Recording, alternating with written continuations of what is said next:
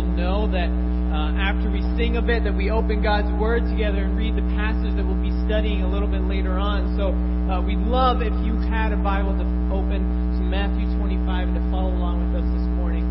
I'll be reading it, and if you don't have a Bible, it's on the screen behind me or on one of the monitors around the room. Matthew 25, we'll be starting in verse 1 and going through verse 13. I love just pause. Matthew 25, verses 1 through 13. Then the kingdom of heaven will be like 10 virgins who took their lamps and went to meet the bridegroom. 5 of them were foolish and 5 were wise. For when the foolish took their lamps, they took no oil with them, but the wise took flasks of oil with their lamps. As the bridegroom was delayed, they all became drowsy and slept. But at midnight there was a cry, "Here is the bridegroom, come out to meet him." And all those virgins rose and trimmed their lamps. And the foolish said to the wise, "Give us some of your oil, for our lamps are going out." The wise answered, saying, "Since there will not be enough for us and for you, go rather to the dealers and buy for yourselves." While they were going to buy, the bridegroom came, and those who were ready went in with him to the marriage feast, and the door was shut. Afterwards the other virgins came also, saying, "Lord, Lord, open to us." And he answered, "Truly I say to you, I do not know you. Watch therefore, for you know neither the day nor the hour." This is God's Word. Let's continue singing. 1% of all adults have what's called a recurring dream. If you're part of that 60 to 75% today, you already know what I'm talking about. A recurring dream occurs when you dream the same dream consistently throughout your life, or even during a certain time period in your life. It's often triggered by a stressful event and then pops back up as you experience more stressful situations. It often ends unresolved. The classic example cited in the research, and I know my dad had this one, is dreaming that you have this huge final exam. And everything rides on this exam. Whether or not you will pass the class, it all rides on this. But you forget about it. Right up until the morning of, and then all of a sudden it dawns on you, today is the day of the test. But you never studied. You're already late to class, so you rush there, and you notice that the doors are locked. You can see the other classmates inside already fast at work, working on the test.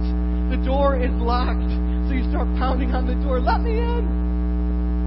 And then you wake up. I have a recurring dream myself. It stems back to my experience in high school. During high school, I was part of the theater department. There's a longer story there, and you can feel free to ask me about it. And anyway, I have this recurring dream, and it actually relates to a real-life event where last minute I was asked to fill in for a major part in a little play that I wasn't involved in. And like behind the curtain, I was like literally going through the lines before having to jump out on stage. So, you know, at that time in my life, it was pretty stressful.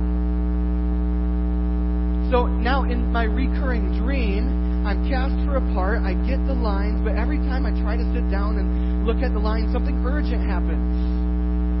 And I can feel the date getting closer and closer.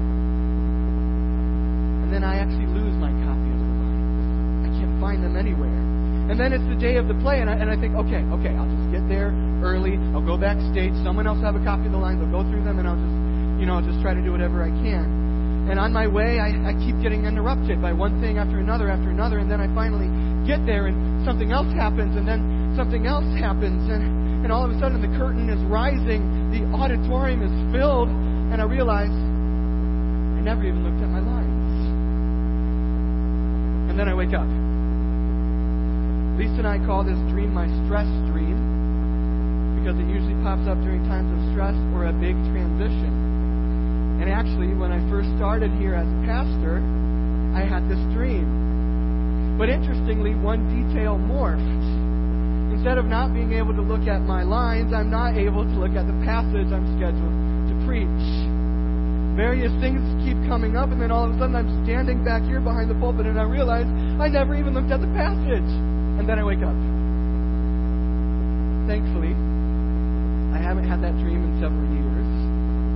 Let me just say as an aside, this does underline the seriousness that we as a preaching privilege and the responsibility of declaring the Word.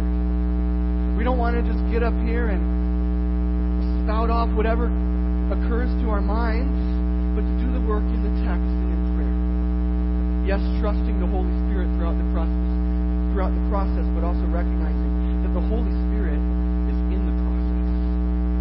We want to be prepared. And that relates back to the recurring dreams. What does each one have in common, including the classic example of the final exam? Each one is about not wanting to arrive at an important event unprepared. And research says that this is actually a dominant theme when they study people's recurring dreams. Across humanity, people have a recurring dream centering on being unprepared. It shows up again and again. It could be a presentation, a huge licensing exam to get into your profession, an evaluation at work, a job interview, a new phase of life, whatever it is. This phenomenon points to an almost universal desire to not arrive to an important event unprepared. It's a pretty rare breed of folks who just revel at the thought of totally winging it for something important to them. In general, we don't want to be unprepared when it really counts.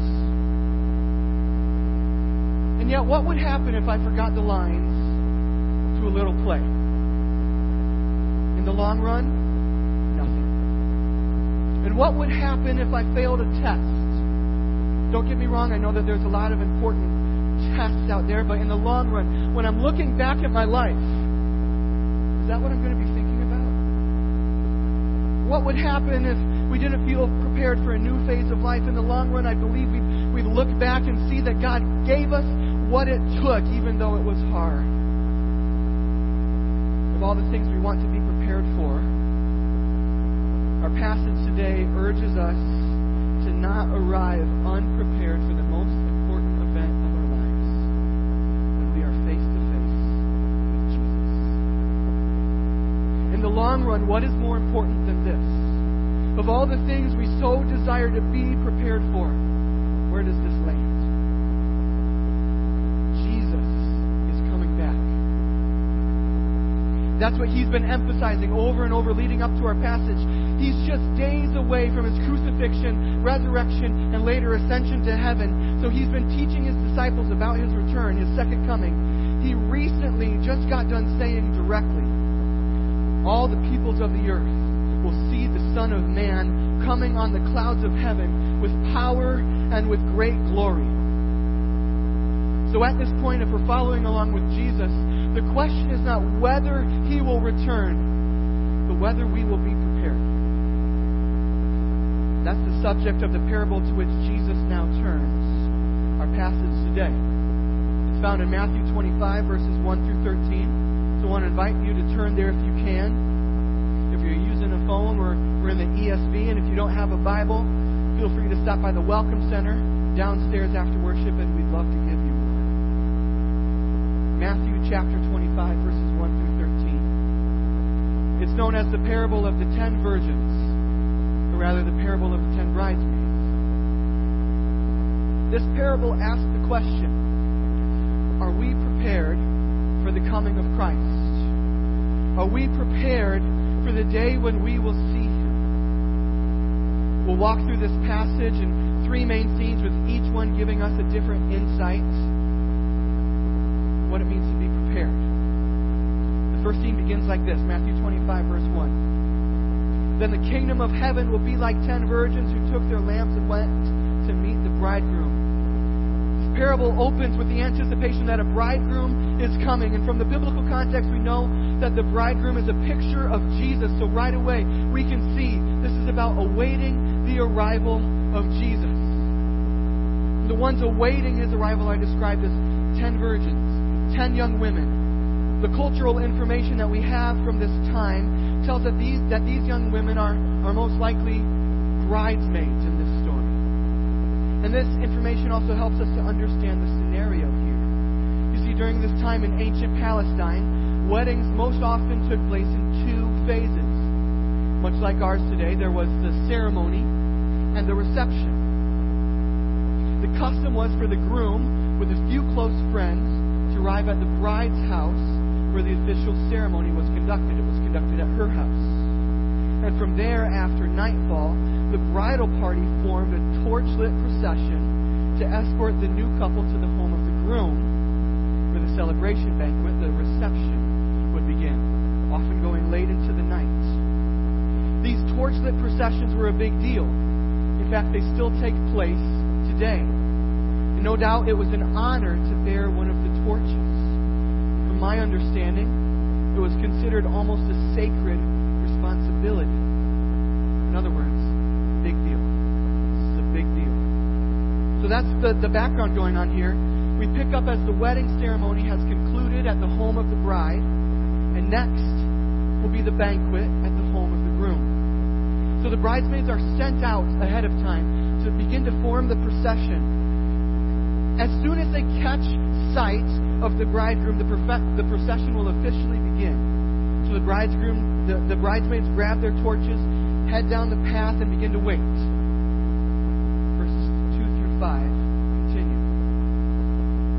5 of them are foolish, 5 are wise. For when the foolish took their lamps, they took no oil with them, but the wise took flasks of oil with their lamps. As the bridegroom was delayed, they all became drowsy and slept. At this point, we notice that half the bridesmaids had brought along extra containers of oil, fuel for their torches, and half of them had neglected to do so. They just kind of ran out the door. They just kind of headed out. The 5 with extra oil are called wise, and the 5 without are called foolish. Why? Why is extra oil so important? Let me put it this way. If you know you absolutely need your phone to get somewhere very important, and it's only at 5%, what do? You bring a way to charge it. It would be foolish not to. But these bridesmaids did not have enough fuel for their torches. What's so wrong with this? What's so offensive here? Because this was a serious responsibility. This was a big deal. They would know going into it, this is what the bridal party does. As a best man once, I knew going into it that during the ceremony, I was responsible for the rings. I kept reaching in my pocket, checking them, making sure that they were there. That was part of my role. Imagine if being asked, do you have the ring? I responded, oh, the ring! Where are they? I just kind of came up here. Right? No one wants to be that guy. Or imagine being a bridesmaid and showing up to a wedding 2 minutes before it started, wearing sweatpants and a high school t-shirt, like Lane Tech. Saying, hey, sorry, I was double booked today. Why would these things be so wrong? Because as a best man or as a bridesmaid, you know going into it, this is what I do. This is what is expected of me. This is my responsibility. When you know that ahead of time, to not be prepared shows that you really didn't care in the first place. It wasn't important enough to you to be ready. We get ready. We prepare that something matters to us. I remember rehearsing before calling Lisa on the phone for the first time. I wanted to be ready. I didn't want to call her and be like, hey, Lisa, do you like food? Okay. Yeah, cool. Me too. So I prepared. And afterwards, I hung up at the phone and I was like, inhaler. You see, being prepared shows that something matters to you. We prepare when something matters to us. And that's what it comes down to for these 5 bridesmaids who didn't bring oil. It was more than a mere momentary lapse. Their actions show it wasn't important enough to them. They didn't take a serious responsibility serious. They knew this was the expectation going into it. Yet they didn't care enough. They just went along with the others. And I'm camping on this because these bridesmaids are a reflection of us. This is a call to not be careless. This is a call to take this seriously, to not just go along with others.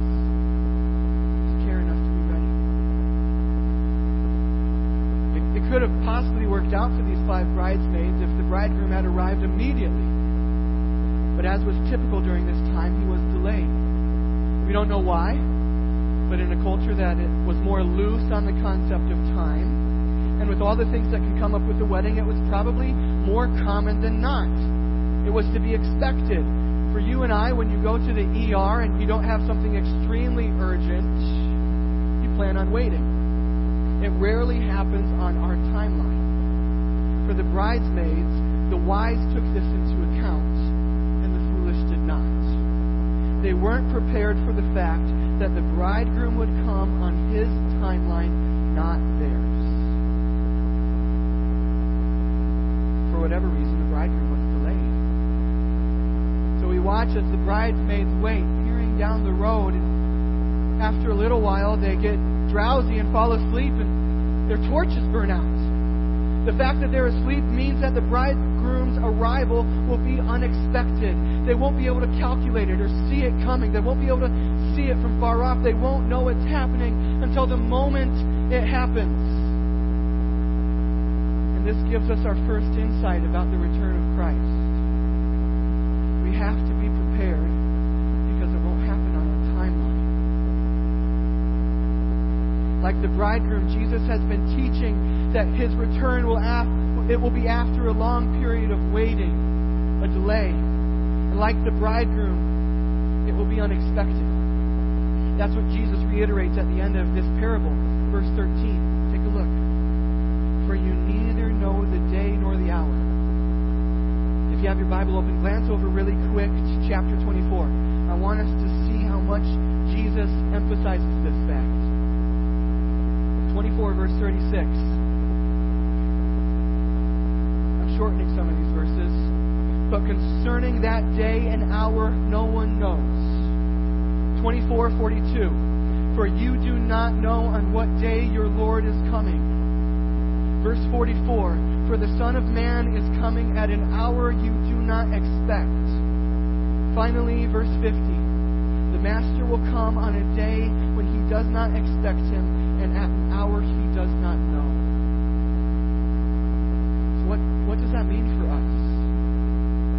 It means to be constantly ready, because we don't know when it will be. It's outside of our timeline. Zoe's birthday is on Tuesday, so that means almost exactly 2 years ago, the doctor told us that she could come at any day.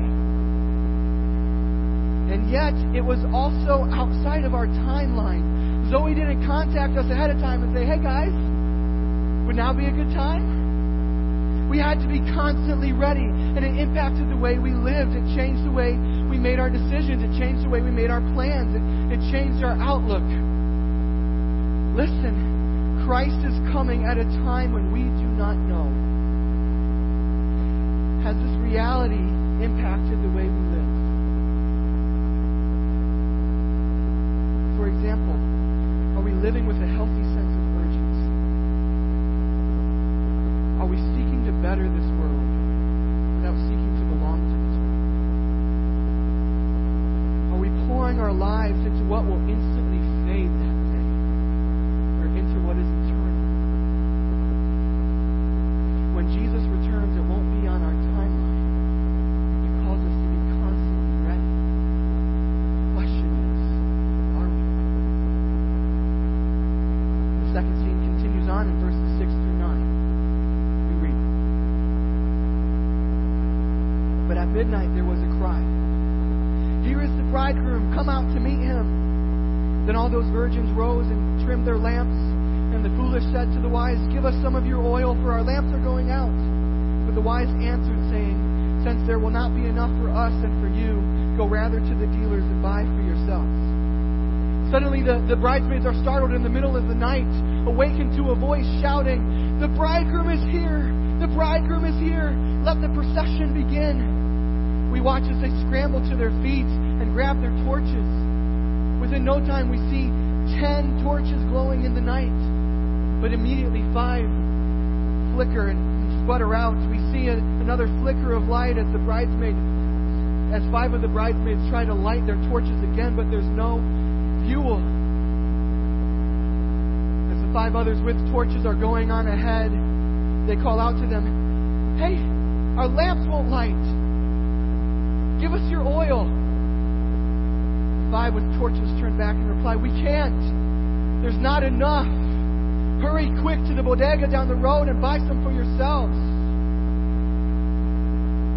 At first, the dialogue between the bridesmaids might catch us off guard, right? Like, doesn't it seem a little bit like the wise bridesmaids are being kind of selfish, kind of rude?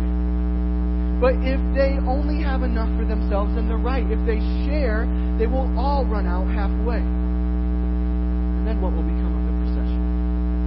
But the interesting thing about this dialogue is that it's not 100% necessary to the plot.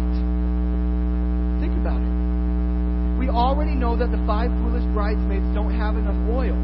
So when the bridegroom comes, we could feasibly skip down to verse 10 with the bridesmaids running out to purchase more, and the story would still make sense.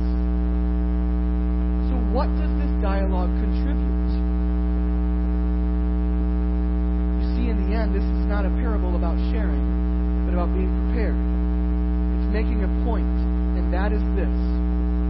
When Jesus returns, we will each be individually responsible before Him. Like the foolish bridesmaids, we won't be able to look to others. We won't be able to benefit by association. And that leads us to our second insight about the return of Christ.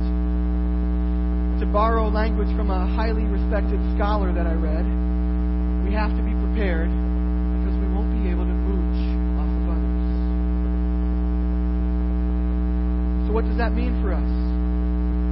It means that when Christ returns, no one else's faith will be able to benefit me. Not my parents' faith, not my spouse's faith, not my church's statement of faith. I won't be automatically right with God because I'm associated with others who are. I will be individually responsible for my own faith. And what that means for us is that we must own our faith.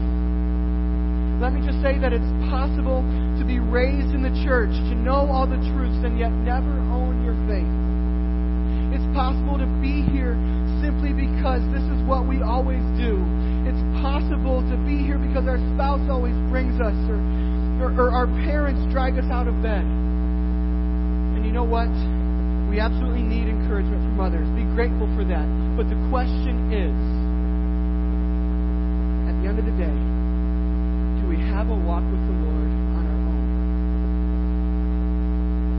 We learn from these bridesmaids, when Jesus returns, we will be individually responsible before the Lord. In other words, we won't be able to mooch off of others.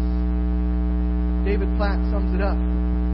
On that final day, it won't matter what home you're in, whom you're married to, or what your parents believed.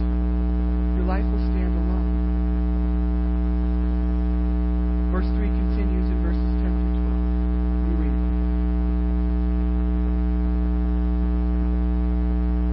And while they were going to buy, the bridegroom came, and those who were ready went in with him to the marriage feast, and the door was shut. Afterwards, the other virgins came also, saying, "Lord, Lord, open to us." But he answered, "Truly I say to you, I do not know." At last the bridegroom appears. The bridesmaids who were ready quickly take their torches and light the path. We watch as the glowing procession journeys off towards the bridegroom's home, where the celebration will begin. And meanwhile, the other bridesmaids are busy racing into town trying to buy oil. You see, sometimes the shops would stay open late for special occasions. So, like Chicagoans trying to buy something in Iowa, they rush the overly casual shop owner who sells them the oil, light their torches, and run back, only to find that the bridegroom and the crowd have already come and gone.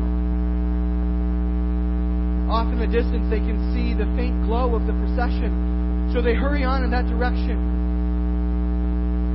A little while later, they arrive at the bridegroom's home. They can hear the celebration going on inside. Then they see that the door is shut. They knock and call out, "Lord, Lord, open the door." And then we hear his sobering response. "Truly I say to you, I do not know you." By the end of this parable, we realize this is no longer about a little countryside wedding. You see, most bridesmaids would not say to a bridegroom, "Lord, Lord." And most bridegrooms would not say to bridesmaids, "I do not know you."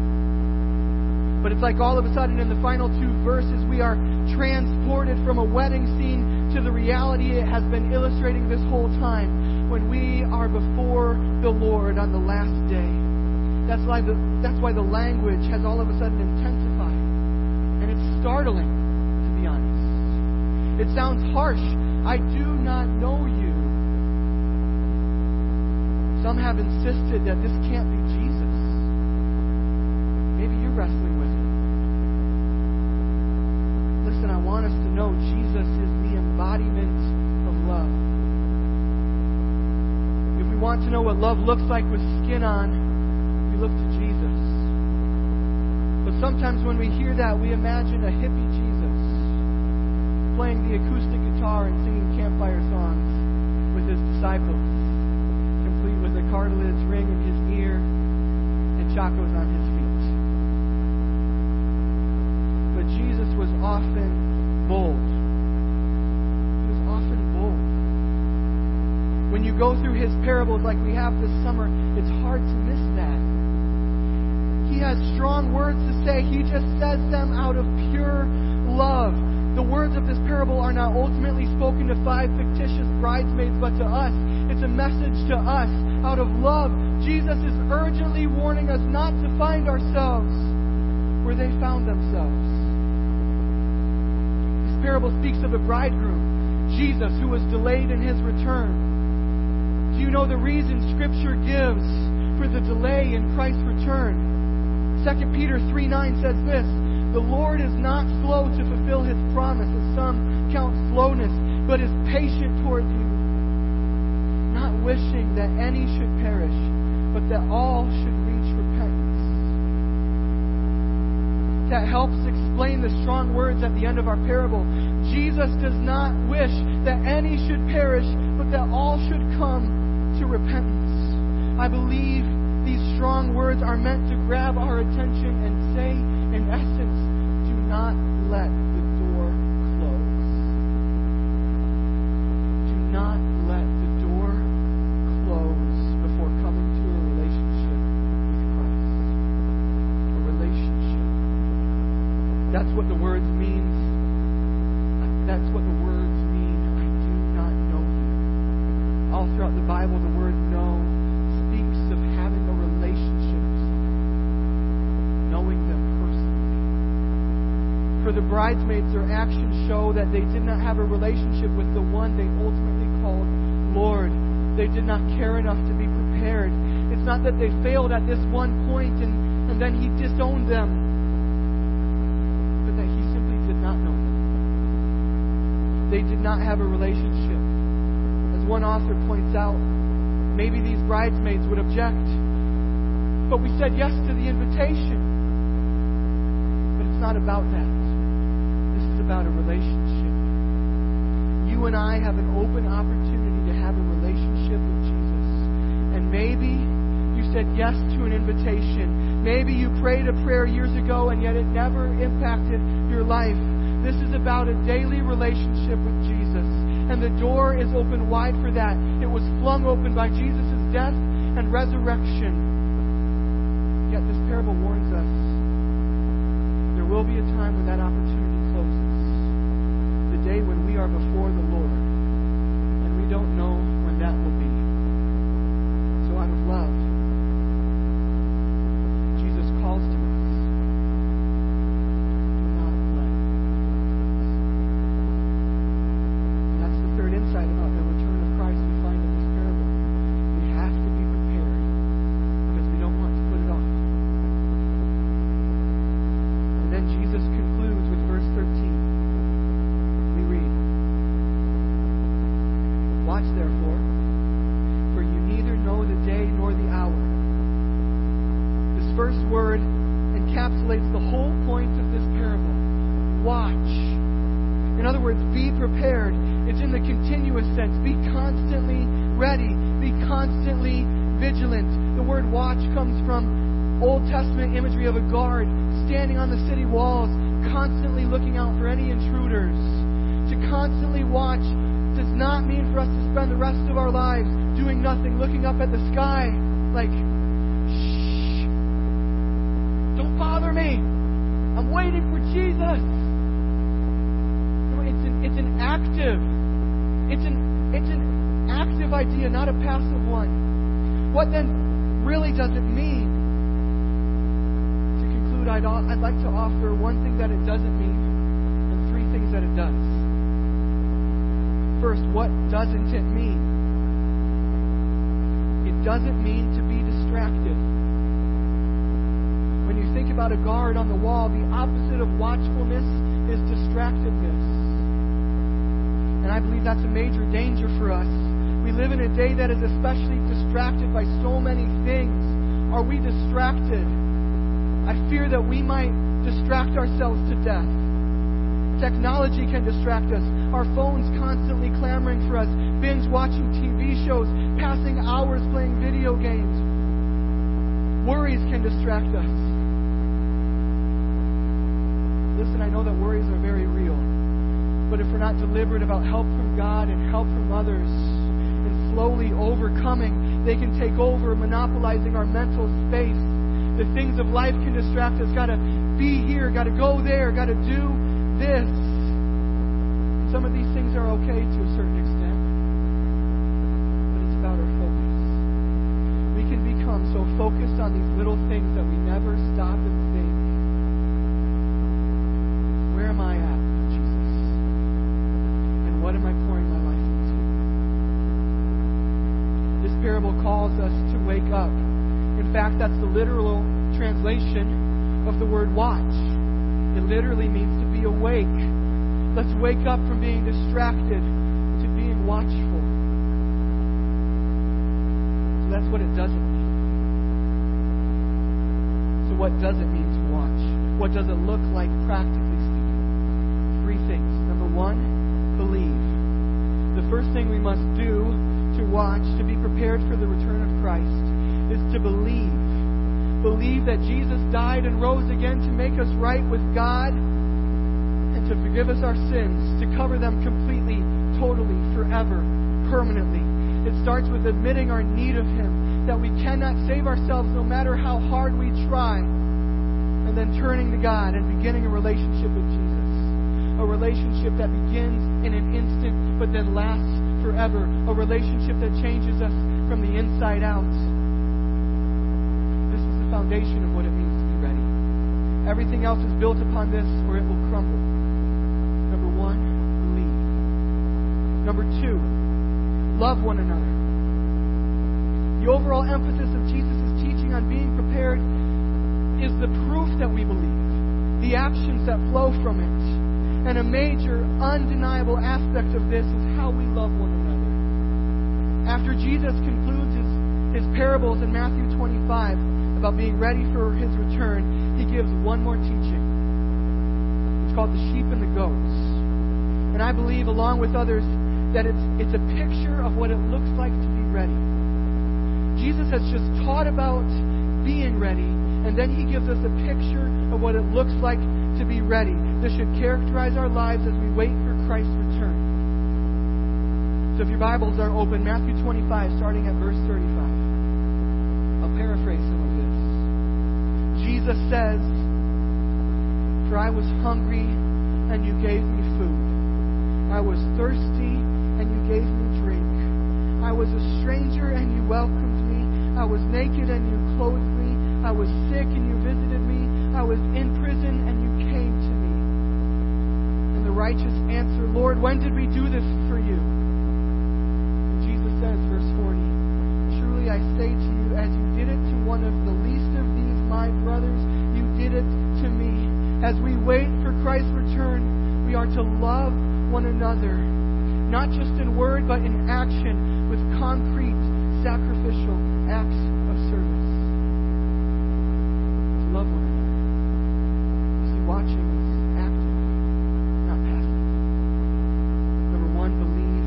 Number two, love one another. Number three, make disciples. That is the last thing that Jesus commissioned to His followers before He ascended into heaven. Matthew 28, verses 19 through 20, Jesus says, "Go therefore and make disciples of all nations, baptizing them in the name of the Father and of the Son and of the Holy Spirit, teaching them to observe all that I have commanded you. And behold, I am with you always to the end of the age." This is what we are to do. As Richard Bauckham, a scholar from England, says, the wait for Christ's return is filled with the mission of the church. All of Scripture and all of history is one grand story about God's plan to reach and restore us to Himself, and that will ultimately be fulfilled when Jesus returns. But until then, the last step here on earth has been entrusted to us, to His church. Can you believe it? By the power of the Spirit, the baton has been passed to us. The wait for Christ's return is filled with the mission of the church. And that doesn't just mean Sunday mornings, but Mondays, Tuesdays, Wednesdays, Thursdays, Fridays, and Saturdays. Taking the church outside of these four walls and living on mission wherever we go. The wait for Christ's return is filled with the mission of the church. And Jesus promises us, "Behold, I am with you always to the end of the age." He won't leave us to do it on our own. This parable asks the question, are we prepared for the coming of Christ? Because we learned from the bridesmaids, it won't happen on our timeline. We won't be able to mooch off of others. We don't want to put it off. Are we prepared? It looks like refusing to let the distractions eclipse things of infinite worth, and by actively believing in Christ, loving one another, and making disciples.